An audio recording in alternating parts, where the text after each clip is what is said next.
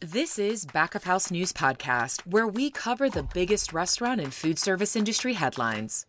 This week, we discuss how to renegotiate a restaurant lease and why now might be a prime time to do it.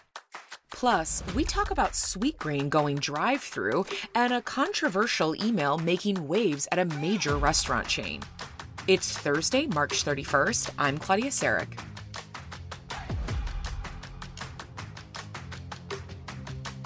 Did you know that Yelp is about more than just restaurant reviews? Yelp Guest Manager can help you with your reservations, waitlist management, front of house operations, and more. Visit backofhouse.io today to schedule your demo and receive a $100 gift card.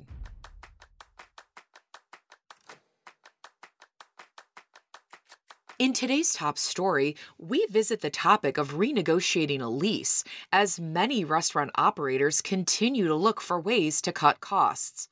For more details, we go to back of house reporter Grace Dickinson. Hi, Grace. Thanks for joining us. Thanks, Claudia. We recently learned that additional RRF appears very unlikely, and we know restaurants continue to face a list of financial challenges like elevated ingredients costs, increased labor wages, plus the need to recoup two years of lost sales. How might reassessing a lease become an important strategy here for operators to cut costs? Yeah, so as you mentioned, many operators remain on a tighter budget than ever. And meanwhile, the vacancy rates are high because of forced pandemic closures. And this means that in many areas, rental rates have actually come down. And this is what's kind of creating some leverage right now for tenants to renegotiate. The landlord isn't obligated to decrease your rent, but they do have a vested interest in keeping tenants. You know, often it makes more financial sense for a landlord to drop the rental rate and keep a restaurant there than have a vacancy and lose out on rent for whoever knows how many months. Also, the longer the landlord keeps a tenant, it also increases the value of their property. Uh, that makes sense. So, what's the best way for operators to approach a renegotiation with their landlord if that's the case? Yeah, so I spoke with a tenant broker to get some advice, and they said the first step is really look at your securitization clause in your lease. This is essentially the collateral you committed to your landlord. It's typically in the form of an upfront mm. cash payment or it could be a personal guarantee. And its makeup is actually going to determine probably what your current degree of leverage is. So if you committed to a personal guarantee, you know, then you have less leverage because the landlord knows even if you walk away, you still owe the value of that lease. But if you put down a cash deposit, this is where you're going to have more room to negotiate, you know, especially if you can show that you're paying higher than the current market rate. And I would imagine that it's really important to research the market rate before talking with your landlord. Exactly. Having other competitive offers on the table is probably going to be your number one tool for leverage here in the renegotiation. Sure. If you do find out you're already paying below the market rate, you know, that's good to know this too because you're going to have more of a challenge getting that rent reduction. And in this case, you'll probably want to look at alternatives, but it's really just good to know either way what you're going into. Mm-hmm. So you do your research, you're ready for this conversation. What are some of the other options that an operator could ask for during this talk? Yeah, so you can start by asking for free rent, and this can be in a variety of forms. It can come as rent abatement, which means you're not expected mm-hmm. to pay that rent in the future. Or you can take a rent deferral, which means you work out an agreement where you do pay back the rent in X number of months. So, rent abatement, which means you're not expected to pay back the rent in the future, that was more common at the beginning of the pandemic, but you can still maybe go that route, especially if you're going to offer to extend the term of your lease. Extending the term of your lease is really what brings value for a landlord in a renegotiation. It ups the property value for the landlord. So, for example, you could offer to stay maybe an additional three or five years in exchange mm-hmm. for paying, let's say, $3 less per square foot in rent. Mm, interesting. Any other advice when renegotiating a lease? Yeah, so the final two pieces of advice are to one, probably hire an advisor. A tenant broker can really look out for your best interests. They can educate you on the market conditions, and together you can kind of craft the best strategy for your business.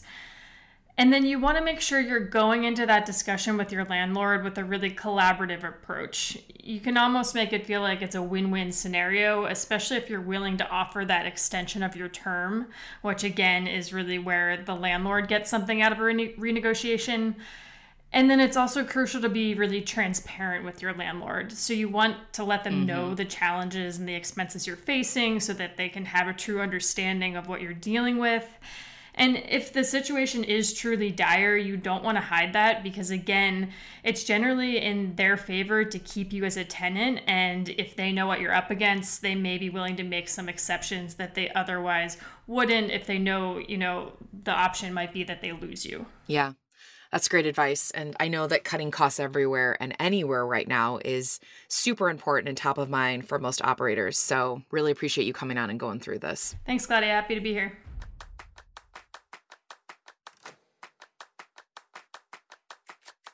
Speaking of costs, we continue to see responses throughout the industry to elevated gas prices.